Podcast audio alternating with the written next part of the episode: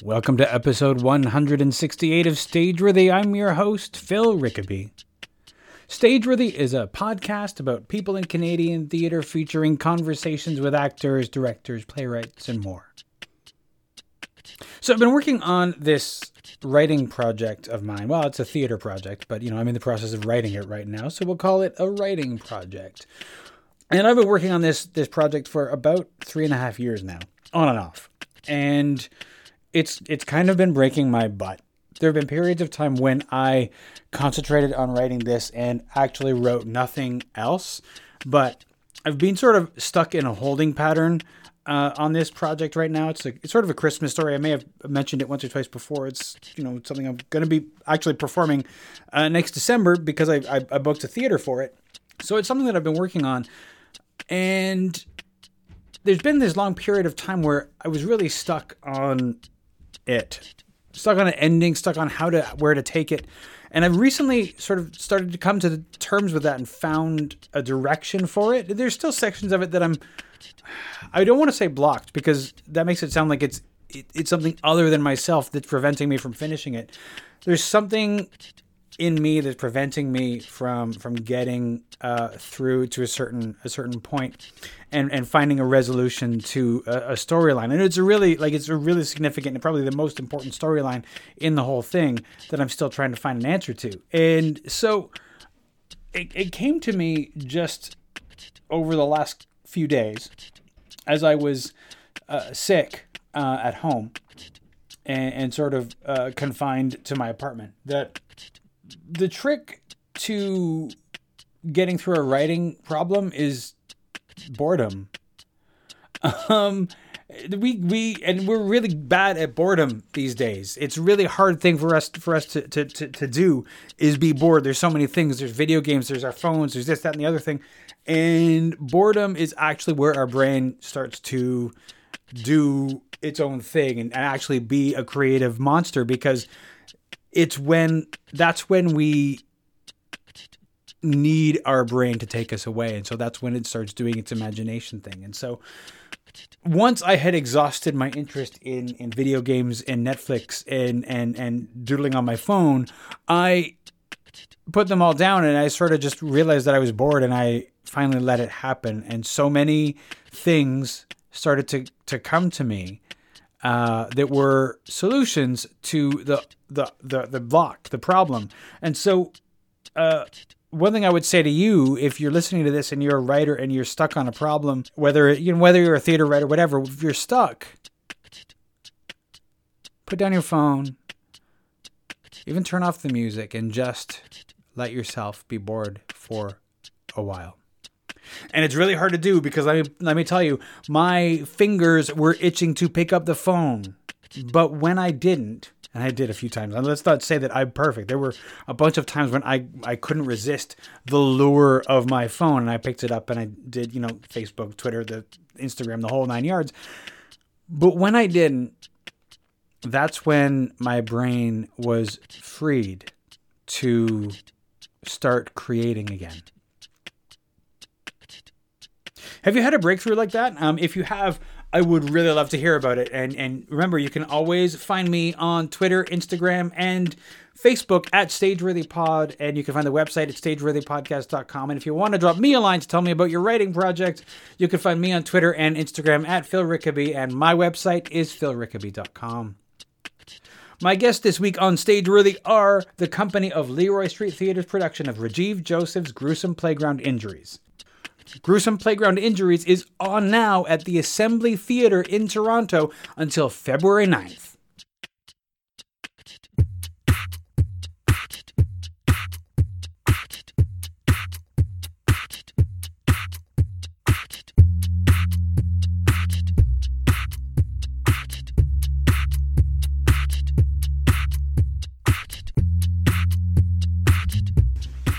So, I mean, yeah, and you said you guys have been rehearsing here for about two months.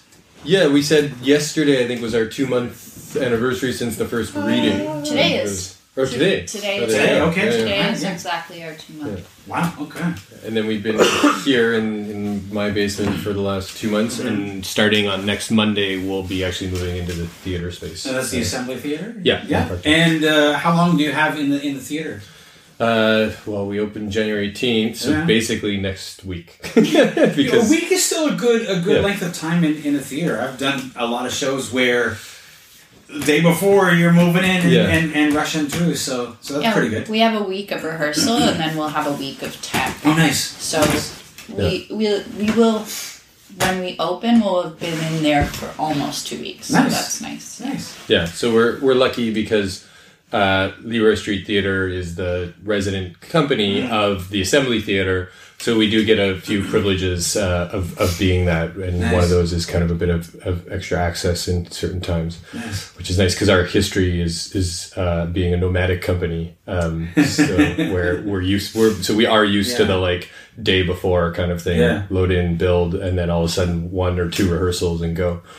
Yeah, yeah. But it, I mean, the the assembly is a is a wonderfully versatile uh, space. I've seen lots of different like setups in there. So, um, uh, have you guys played much with the configuration or, or, or the set in there? What is your Uh, in terms of like set builds, we've done some pretty like wildly different things in there. We have kept. I mean, it's a traditional black box theater.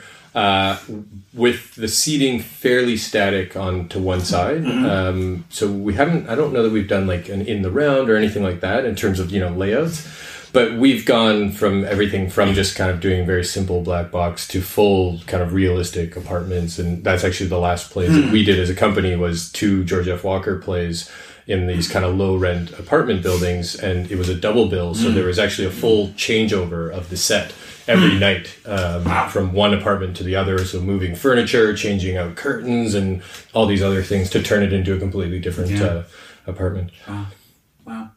So what if if I can get everybody to say their name and and what they're doing on on the production, just so that people who are listening have a, a bit of a, Yeah. a sense of whose voice is whose, and we'll start right here. Uh, my name's Anurag Chaudhary, and uh, I'm playing Doug. Okay. Yeah. Yeah. Uh, my name is Chin Polyponer, and I am the stage manager and lighting designer for this production. uh, my name is chris bredisher um, and i'm the director and also the set designer for this Nice.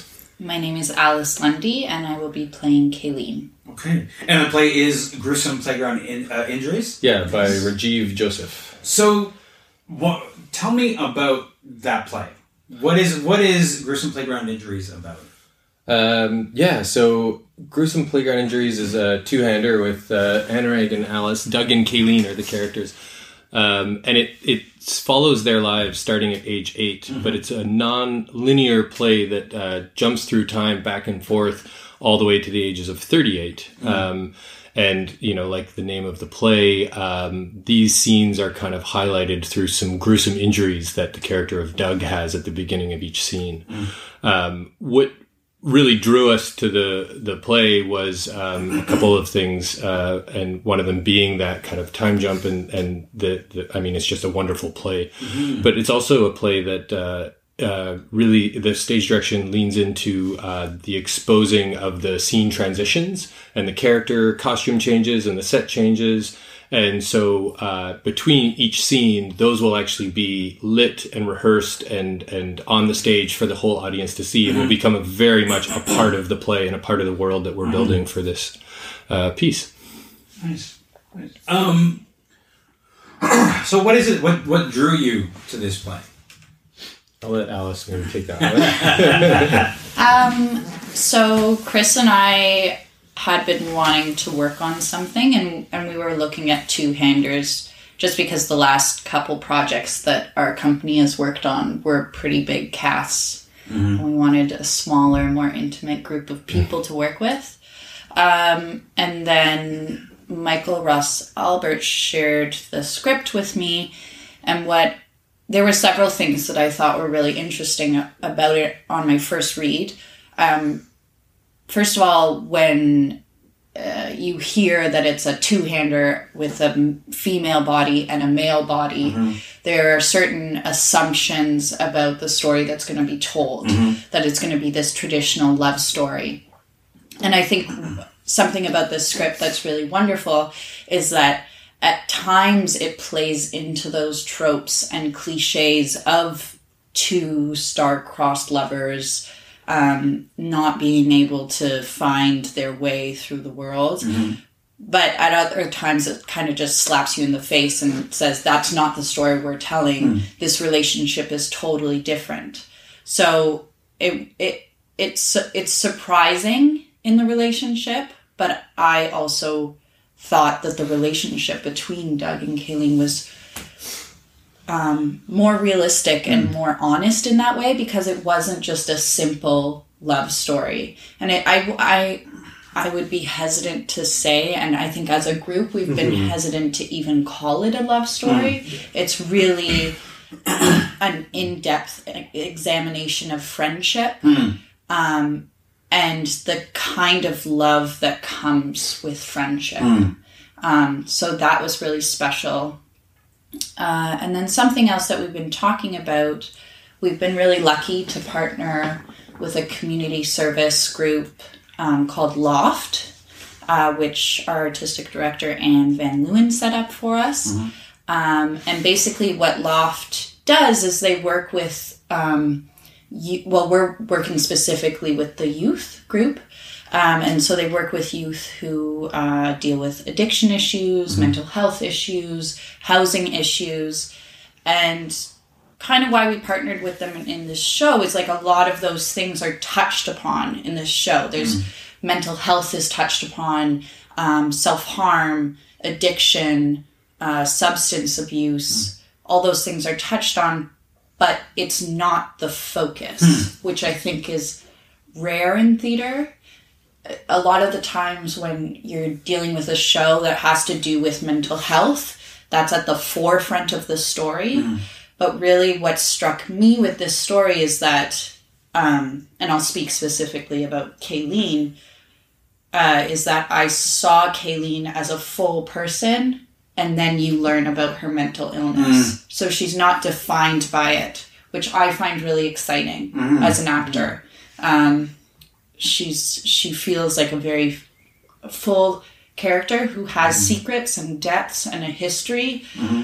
but she doesn't let those things define who she is. They affect who she mm-hmm. is and they do affect our doug and kayleen's relationship. Mm.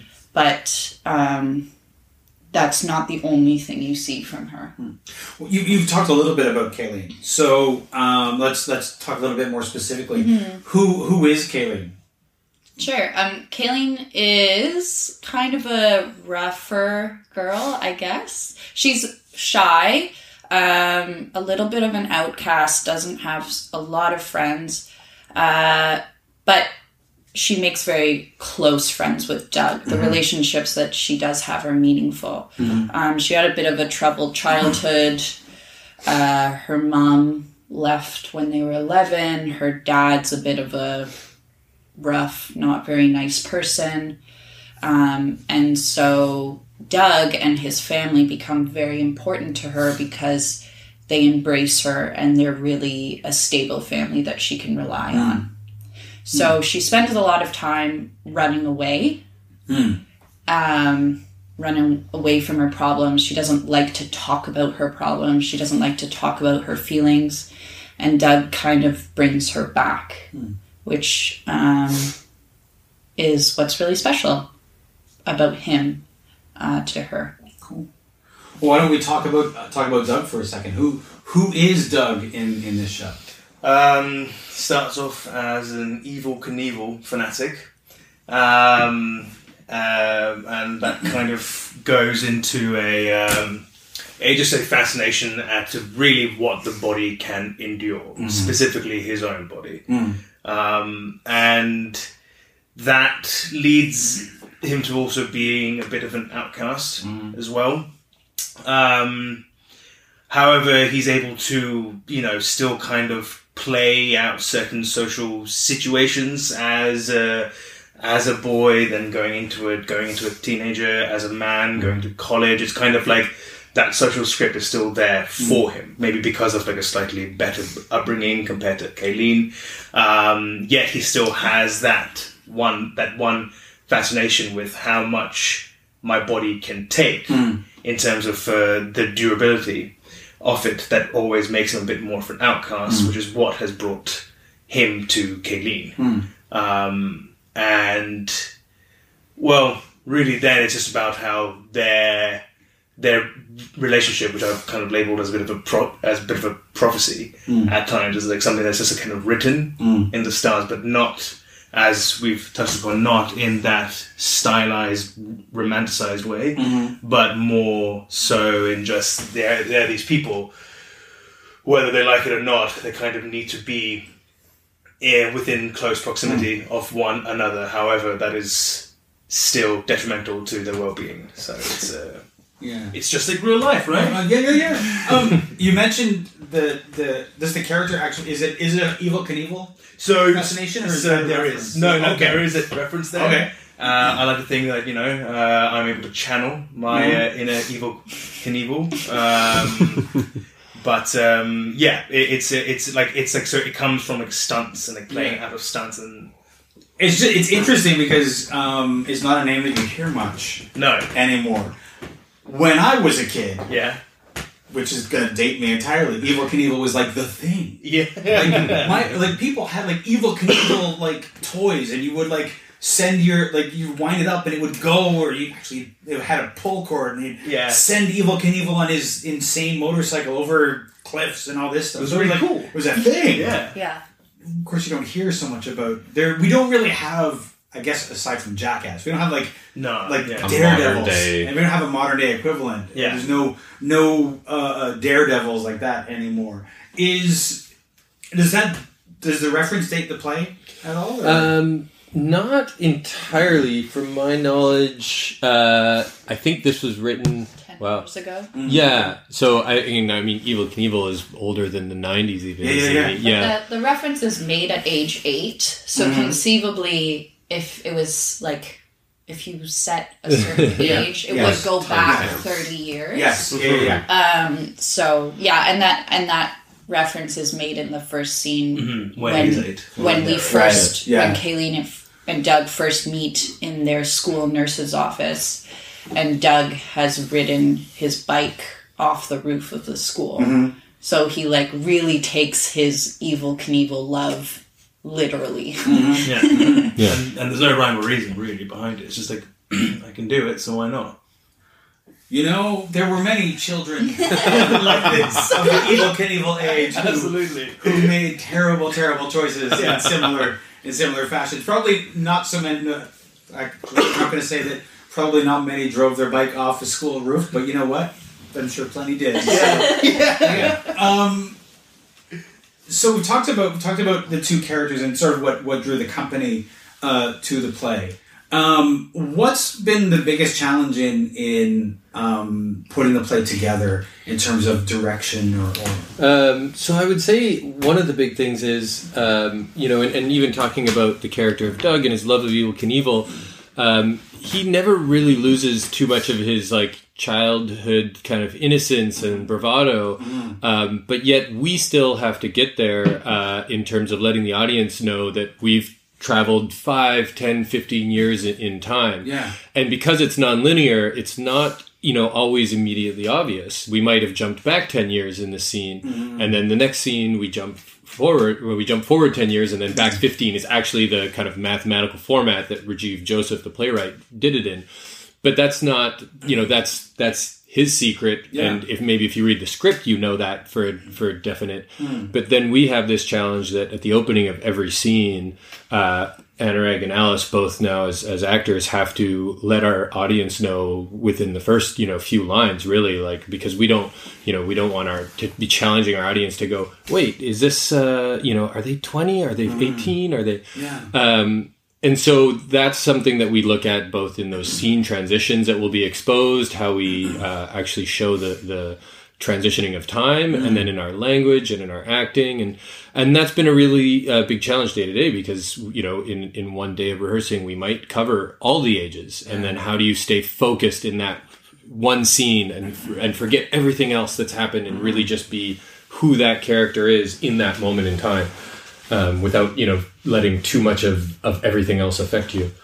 Um, but uh, yeah, it's been it's been a fun challenge to take on, and, and you know, talking all the way about costumes and sounds and uh, and how lighting affects that, and how their voice affects that, and and their their physical body movements in the space affects that. Yeah. Um, it's been it's been really interesting discussions we've had. Can we can we get a little bit like actually nerdy for a second? Because Yeah, I want to talk about um, the, the the challenge of adults playing children, which I've seen done really well and I've seen done really poorly. where if I mean the difficulty is that a lot of times when an adult plays a child. uh, It, they don't come across as a child; they come across as An adult playing a an child. adult Yeah. playing a child. um, so what like how how do you approach the acting challenge of playing a child without it looking like you are pl- I don't know. The difficulty is I've, I've seen people describe it as oh they look like they are like uh like somebody who's mentally deficient or something like that Right. when the adult is playing the child. So how do you approach playing a child in that way?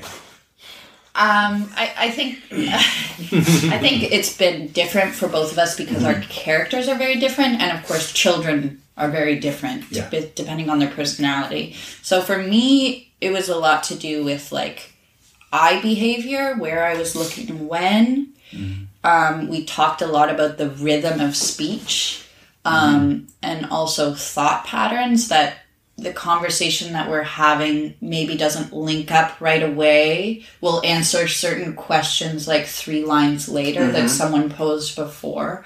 So so I- I guess it's it's kind of like looking at those things that are really tangible things of what is the rhythm that they speak in? How do they tell a story? Um, how do they link ideas together?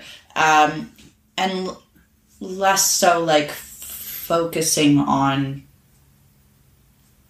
uh, like if we look like children Yeah, yeah, i yeah, guess. Yeah. more just what can we do to say that we're that age? Um, yeah i think and and playing with how how children yeah they talk to each other hmm. differently. Yeah. they, maybe they'll speed up for a second and slow down. Maybe they won't look at you for the whole time or they'll get really excited and be really intense with eye contact or hmm. you know when do when are they physically closed? When are they physically open? Mm-hmm. Um, so i think we've been trying to focus on those really tangible hmm. things. Intonation rhythm Yeah. stuff like that.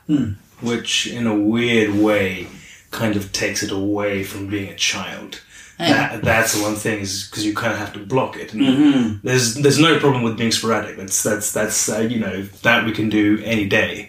But it's about finding that sporadic nature and still blocking it and having it become a routine, uh, which we've been given via the script. The script's been very well written, where we can trust it and we can trust the words to kind of take us as as adult actors to that point in our lives. Um, but yes, the the challenging part is actually making it then a piece of theater. Um, and well, as Chris touched on, it is a, it is it is a challenge that you know that we've thoroughly enjoyed. Um, and now it's up to up to you folks to decide. Really. Uh, Chin, just to, to, to touch on lighting for a second, like what's Yes. how like how how I mean let's let's go let's go full nerd. Um, Okay. How how are you indi- like what is the process of, of, of lighting a show like this that is um, jumping back and forth in time? Ooh, okay, cool. So we get to play with like a couple of things. So you could just traditionally like set this as, all right, they're in a hospital now. I'm going to light this like a hospital. They're in uh, an outdoor skating rink, so I'm going to light that like that. Um, but what's cooler is, or at least the way I like to design is attaching colors and and this leans more into like gel specific things of like this specific hue of lavender i'm going to make that so that each transition has elements of this comprised in it that way we create and chris and i have discussed how we sort of separate these transitional zones even though they're on stage we fully see these actors changing setting up things setting up the new scenes but how can we make these different from our playing spaces um, where we move through different things. Yeah. Uh, and then what I get to play with is how um, I choose my warms and cools and how I want those to shift over the course of a story. Um, and so, because we're still in the development part of this, for at least my part of my lighting design, uh, I'm still playing with uh, notions and theories. Um, is it going to be the sort of thing where I have static warms that exist for the entirety of the show, and I'm shifting out my cools and playing with intensities to be like, this is an outdoor skating rink. This is clearly like an overcast day in January. Or this is inside uh, a hospital and they've dimmed the lights because this person has gone undergone a, a tragic injury and they can't deal with light sensitivity. Um, and cool things like that. Uh, but for me, it's more separating those zones and trying to, like Chris said, we have to give a lot of information in the first couple lines of each scene, particularly with how sporadically the play shifts through time. We see them as 18 year olds, we see them as 23 year olds, we see them as 38 year olds, but that's never explicitly stated. Mm-hmm. It's shown within the acting, the moments they reference when you as an audience member go, wait a minute, they're talking about that thing. Oh, that thing that I saw. Oh, so this mm. isn't just A, B, C, D. This is more A, E, C, mm. X, G. Um, yeah. Yeah, and I guess it's fun for me to think of like how I can also mirror my choices of colors with the ages that they exist in while sort of keeping each scene unique to what it is, but hmm. providing an overall arcing metaphor that connects them through. Hmm. So it's not just a collection of cool looks, but there's a reason that this, as an example, like cool soft blue that exists when they're children and they're playing outside in a playground exists 20 years later when they're at an ice rink, uh, except it's more brighter, but there's something like fall about it or, or like dead uh, in the thing of like leaves have fallen, time yeah. has passed, but you still get hints of that thing there. So how can I play with age and time in a color spectrum as well? And how are you? How like? Is this all in your head right now? How, do you, how do you work through this sort of stuff? Uh, uh, yes and no. The majority of it is in my head and in my mind, as particularly because I also am benefited by being the stage manager for this. So as I see the direction that Chris is leading people when, uh, or certain choices we're making, I'll be like, oh, that cool blue effect that I was thinking of doesn't quite work here as well as I thought. Maybe I'm going to shift that to be more of a slate blue thing. And so it's like constantly evolving. Uh, and sort of once we get, once I've done a bit more of my prep work, I'll have more solid ideas, but there's still an, a certain amount of play that I can have. Hmm. And I can go into the space and be like, oh, I thought this would work this way, but based on certain costume choices that our wonderful costume designer Lindsay has made, or certain set colors that Chris has made. I'm like, oh, this is popping in not quite the way I want, mm-hmm. so I'm going to shift this, and then my metaphor then shifts accordingly as hmm. well. Hmm. So there's a lot of a lot of flexibility that you'll have to have once Yes. you're putting it together in the space. Yes, but that's also like kind of the fun of it being like, oh, I thought this would work this way, and it kind of does, but I'm hoping more for this. And Chris will be like, well, why don't we do this? I'm Yeah. like, no, no, don't be so. I'm not going to paint this entirely, but what if we did this? And like, ah, and I get to have that fun sort of play with Chris and then the actors making sure, like, you know, that they can see what they're trying to do or that this works for what we're trying to achieve. I want to say that it's it's actually a really rare thing to be able to see an indie theater company that has somebody who's like a lighting person, because usually you're indie, you're like uh, uh, lights up, lights down, uh, maybe some color, like a color, you know. And so it's it's and I've had the opportunity to work with a, a couple of uh, of like lighting designers in in a couple of projects, and it's night and day Mm-hmm. between like just being able to like throw some light on a thing and have somebody who's like th- able to think about this sort of thing. Yes, or like make those, it's like having a designer for something. Yeah. Right? Like, yes, we can all put costumes together and sure, it'll look great. But if you have someone who's like, no, there's a mm-hmm. reason she wears a skirt here, and there's a reason it's this color. Mm-hmm. It may not be evidence to every audience member, but there's a certain amount of design choices or metaphors that are being played with that, like, when done amazingly well, you're like, oh, that shade of lipstick matches that. no, that can't have been chance. But even even then, there are things that like you might not consciously be aware of. Of it. course. Like I, you know, I've done a show. We had like this lighting transition. It was like a mm-hmm. subtle transition. The idea was not that anybody would, would sit there and go, "Oh, lighting transition," but it was like that it would underscore what was happening in the scene in such a way that mm-hmm. that subconsciously it would it would occur to some it, like they somebody would feel it subconsciously without going, "Oh, I see what this symbolizes" or whatever that is. yeah. And that's that's- oh, sometimes that's like the most fun to play with. Or is like when you do things super subtly that no one would notice. I, I did a show years and years ago when I was an early, young, handsome novice designer. Uh, Still so handsome. and uh, what it was is like uh, this girl was working in a coffee shop, and and whenever her crush would come in, I I designed it ideally so no one would notice, but it just got a little bit brighter. And whenever her crush would leave, it would get a little bit cooler. And it wasn't meant to be like this big thing or like an important cue that everyone would notice, but I wanted it to subtly be there that like her life was just improved by this guy hanging out and chatting with her. And in just coffee just for specificity, this was uh, Rebecca, Rebecca Perry's uh, yes, redheaded coffee shop redheaded girl, coffee shop girl. who was guest number one on the podcast. by the way. No wow. way. Yeah. Just from Just to throw that, just Throw throw that that. there. all back. yeah, yeah. I think we are like we are really lucky to be able to work.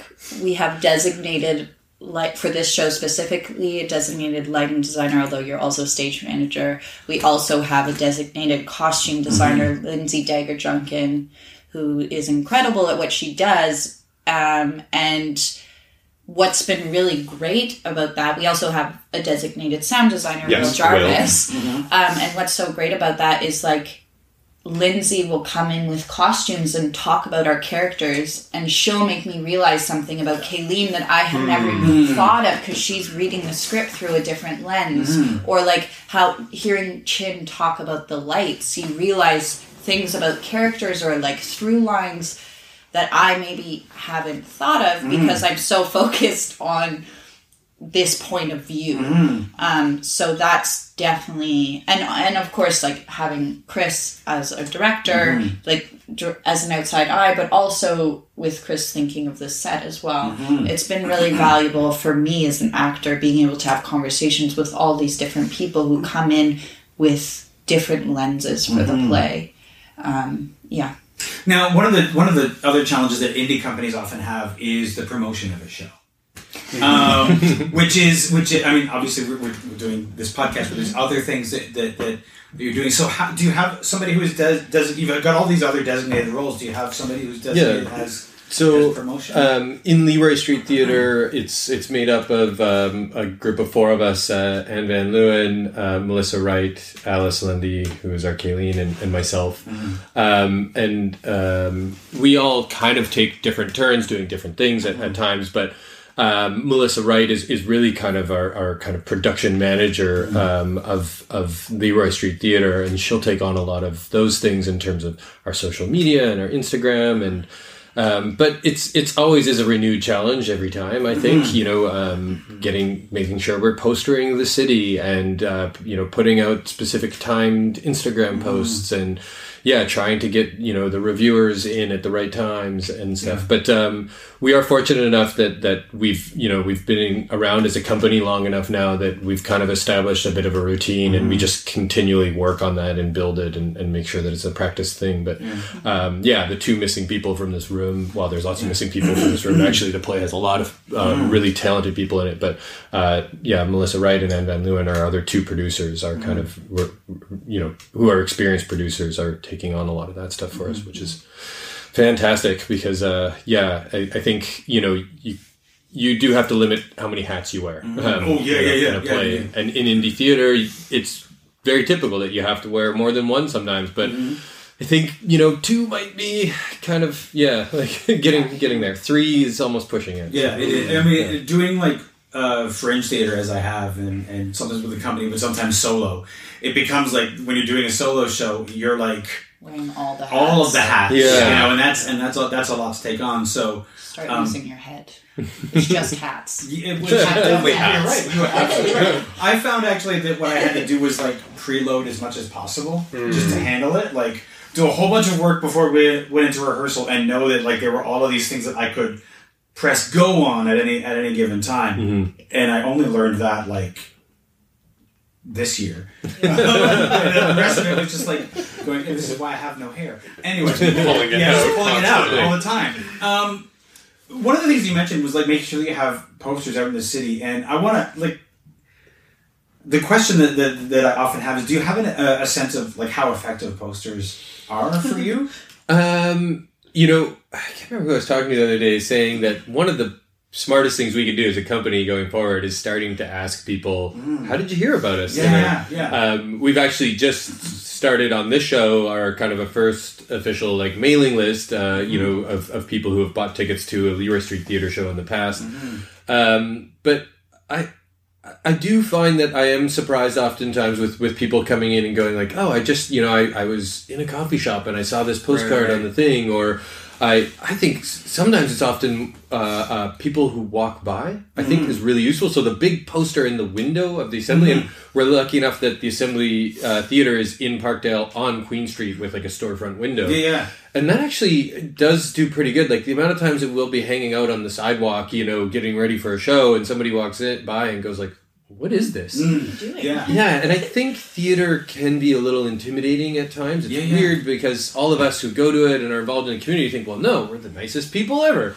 Um, but to just walk into you know the front door of a space that doesn't always look like a theater and go like, can I? Should I be in here? Yeah. Like, when is, Is the show? okay? How much are ticket? Yeah. Yeah. And so we we definitely try to be as welcoming Mm. as possible as a presence and, and a big part of that community too in in Parkdale there like we we are always looking for ways to connect with the people that live Mm-hmm. right around us in our immediate area. Well, I mean, Assembly Theater is like in the basement of a, an apartment building, Yeah. isn't it? Like there's people who live there. Yeah. Yeah. You know? Yeah. yeah. Um, I mean, it's, it's interesting because you you know talking about like trying to figure out where people come from. I've been noticing more and more lately about the effectiveness of of advertising on Facebook, Instagram, and things like that. In that, if I see an ad the first time, I'm I like I go buy it. I don't even care. Yeah. If they keep showing it to me, I click on it. Yeah. And so it's like the importance of like making sure that people see things. I think well, what was it years ago? People would say like, you know, it's important that people see your post. They have to see your poster like seven times before they actually notice it, or some something like that. Yeah. It's sort of similar with online advertising that like we, the more we see it, the more likely we are to actually click. And on it. Yeah. We've actually been really lucky with um, our poster designer Mm-hmm. is um, what, what's her name Alice uh, it's Kathleen Odette. Kathleen Odette. Mm-hmm. She's actually um, she's a graphic designer, but a book cover designer by trade. Mm, nice. And so, uh, in talking with her about the poster, one of the things that is at the forefront of her, of her mind when she's designing is what pops off the shelf when you're a book in a sea of books. Yeah, yeah, yeah. So somebody Yeah. walks into a bookstore and there's thousands of books around you. And so when we got our first copy of the poster, I was like, whoa, like almost a little shocked. I was like, maybe we tone it back. And then she kind of told me her thought process and idea. And of course, you know, you have to let the professional do their work Mm. Yeah, and yeah, trust in, yeah. in their motivations behind it. Um, and so we have this like really great poster, this kind of bright orange thing that kind of leaps off the page to you, whether it's, you know, the physical postcard or the poster or, or online. Um, so we'll see how that works. It's but, uh, interesting because when you when you mention that, I've I'm thinking of books that I've purchased on the basis of their cover, and I've Yeah. taken I've taken a chance on a book and it hasn't always worked out, There. but it's like it works. So Yeah. that's that's that's really great. Yeah, and whether we even think about that or not, it is it's always happening to us. Mm-hmm. Yeah, and yeah. like you said, it's like it might not be that you you know, you probably don't acknowledge that you've seen this on Facebook seven times, and now on the seventh I'm going to click on it. It just enters your your con- your subconsciousness, and after a while you're like, why is this always? I gotta find out more about this. I actually think that you don't see it the first time maybe yeah. because we're so used to ads. We don't even we don't mm-hmm. even really notice it the first time we scroll past, and maybe not the second time. Yeah. And then something in the back of our head starts to notice it, and then eventually you, you click on it, which is like a weird psychological Yeah. thing that I, I think I need to. I think that, I, and I don't know if we've like definitely solved it with this show in any way, but something that I think is really challenging for indie theater is because your resources are limited, and a lot of the time that the people doing these postering and all these things and social media are also doing different jobs in the show. Um, and also have part-time, full-time jobs they are doing to financially support themselves. Um, and so a big challenge of indie theater is not is always how do we get the people who uh, come to our shows regularly to come out, but also how do we expand our audience with each show we do? And that's really challenging. And that's uh, one of the ways that we've tried to do that with this show specifically is working with Loft. So, working with a community organization outside of theater with people who don't necessarily come to theater where theater might be really intimidating to them. Um, and so with Loft, we've been running, which has been really great. We've been running um, introductory theater workshops with them every week. And then during the run of our show, um, some of the clients at Loft are going to be showing their artwork in our lobby. Nice. So hopefully, hopefully a couple of new people will come to see the theater. You know, so it's like thinking about how do not do we just reach out to the people who have come, but how do you expand your audience? Um, The eternal indie theater question. yeah. Yeah. or how can you make a theater accessible to people who may not have access to it or be aware of it, like you said? It's funny because theater is like one of the only forms of entertainment where you will hear somebody say, "I saw a play once, I didn't like it." Yeah. and so I don't, you know, I don't like theater. Yeah. You know, and and you look at somebody and be like, but They're all You so like- different. you Yeah. like, have gone to shitty movies, and then you still go And to you movies. still see movies. You know, you've watched shitty TV. You still like all of this hmm. stuff. Like, how, why is theater this thing that you that you you saw one bad play and now you don't go you won't go to theater anymore? It's this weird Yeah. thing, and also people have this perception: theater, I can't afford that. Mm-hmm. Yeah. You know, which is a strange thing. Yeah, it's it's something that we struggle with in terms of, of ticket prices um, and trying to find. You know, we do the pay what you can nights, Yeah. but we're also trying to find ways to you know give discounts or the art workers tickets and Sure. and uh, and how to and really like honestly, we've had discussions of what's the lowest we can set our ticket prices. Well, we still know that hopefully we can pay for this play. Like Yeah. our goal is to really try to get as many people to see this piece that we're hoping is going to be this wonderful magical you know play and in the end the more people that are in the theater the happier we are it's not it's not about you know the more money we can suck out of Mm-hmm. No. people in terms of ticket price But ticket price is a funny thing because you can price yourself too low that people are like, well, if they're pricing the ticket that low, It's not like, it's worth not it. worth it. Like, Yeah. like, There's you know, no value. Yeah. Yeah. It's a weird thing where you, like, you know, free tickets, people don't have no meaning and it's Yes. just like it's a weird thing. Um uh, so Alice, you the so the two we have like people can't see this, but on the on I have like two on one side and two on one side. So over here we have people who are um uh, uh members of the company, you've been working with the company for a long time. And over on my right, we have two people who uh, uh, have you guys worked with with Leroy Street before? Like, how have you guys? How did you come to this show?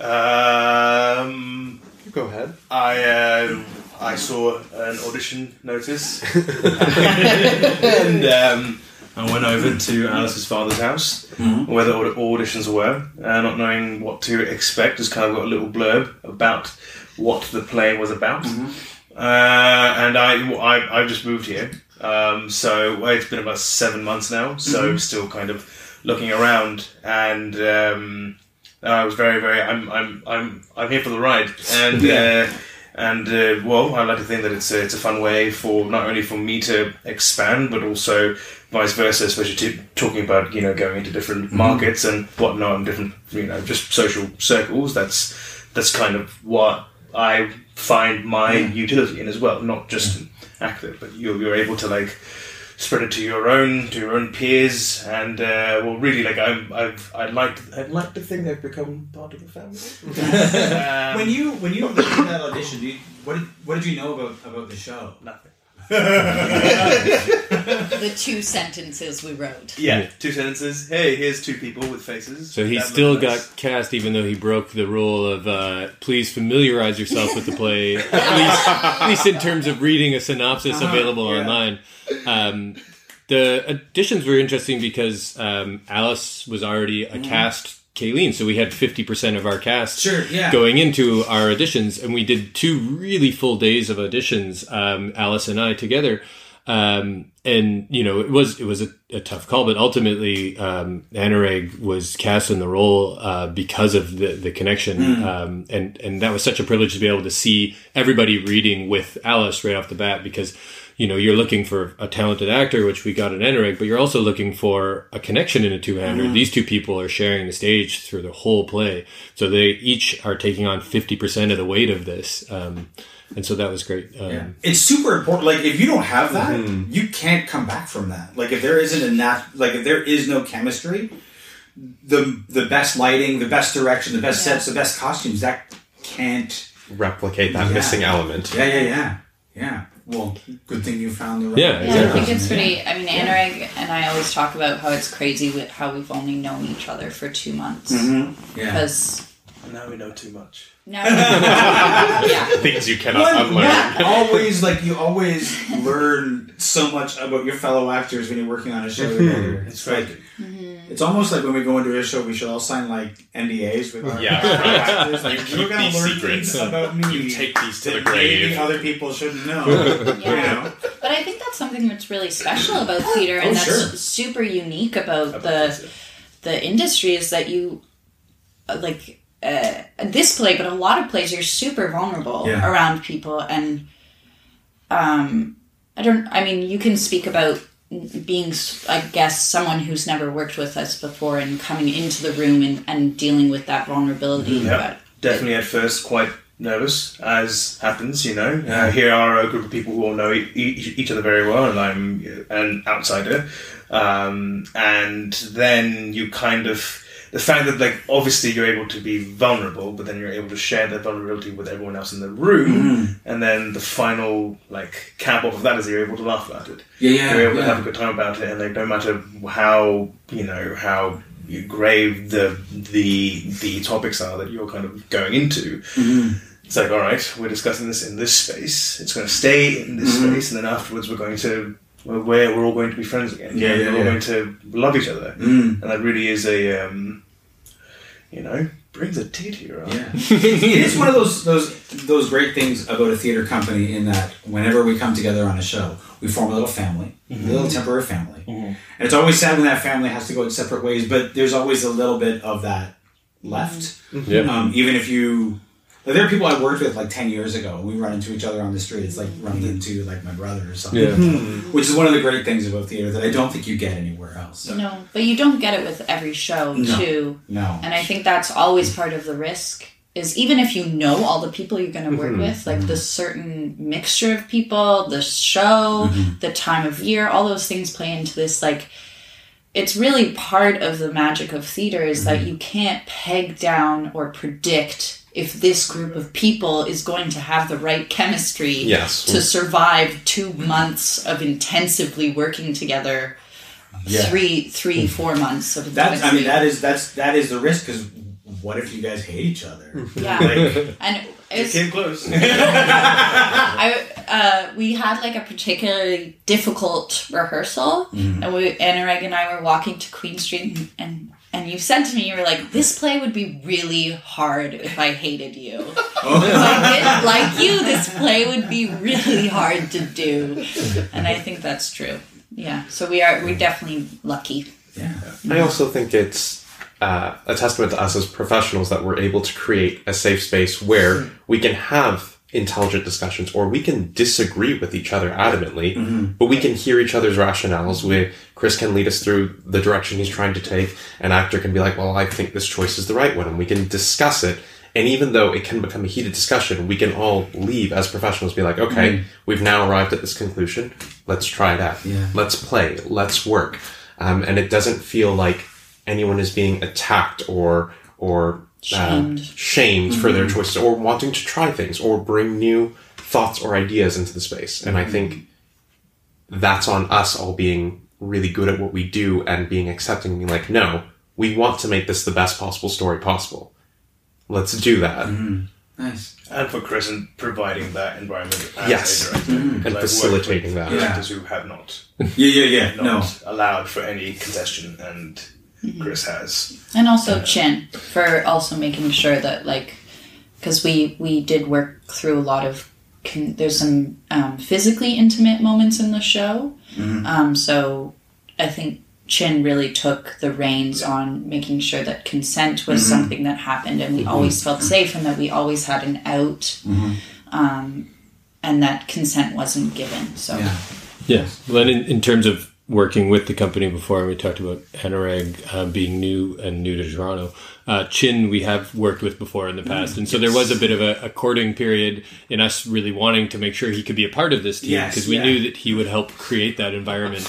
And uh, so, you know, lighting designer was the first thing we wanted him for, Mm-hmm. but then we had to really kind of stretch and ask him to put on the second hat uh, to be our stage manager. And we're lucky that we secured him for, for both those roles. Yeah, yeah, yeah. God. Is there something? So you guys, I mean, this is for for all you guys. This is like this show's been performed before, but not by you. Mm-hmm. So, what are you most looking forward to about having an audience see this show? Knocking the socks off.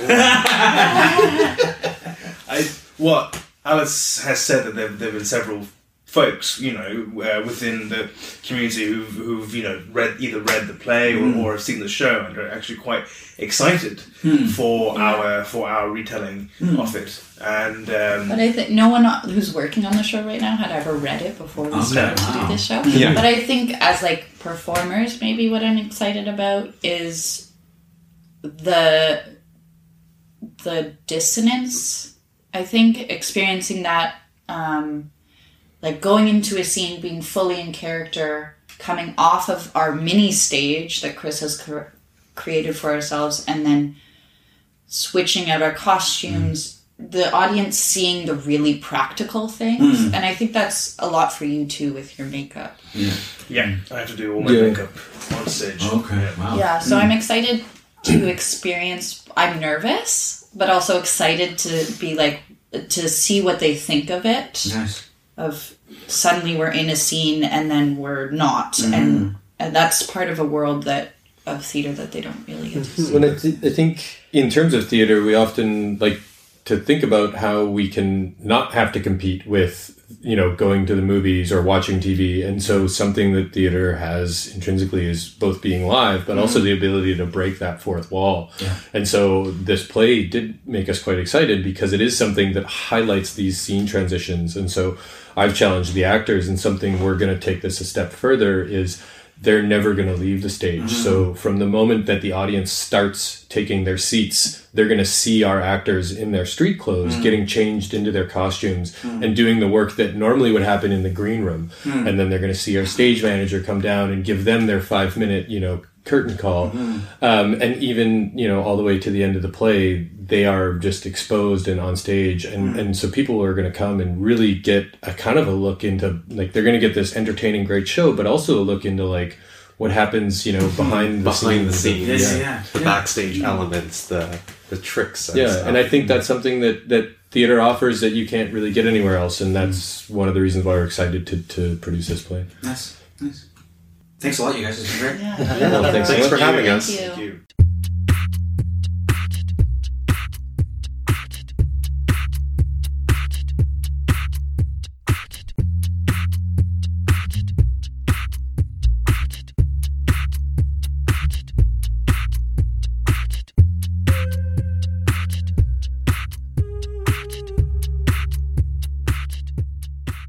This has been a Homebody Productions production.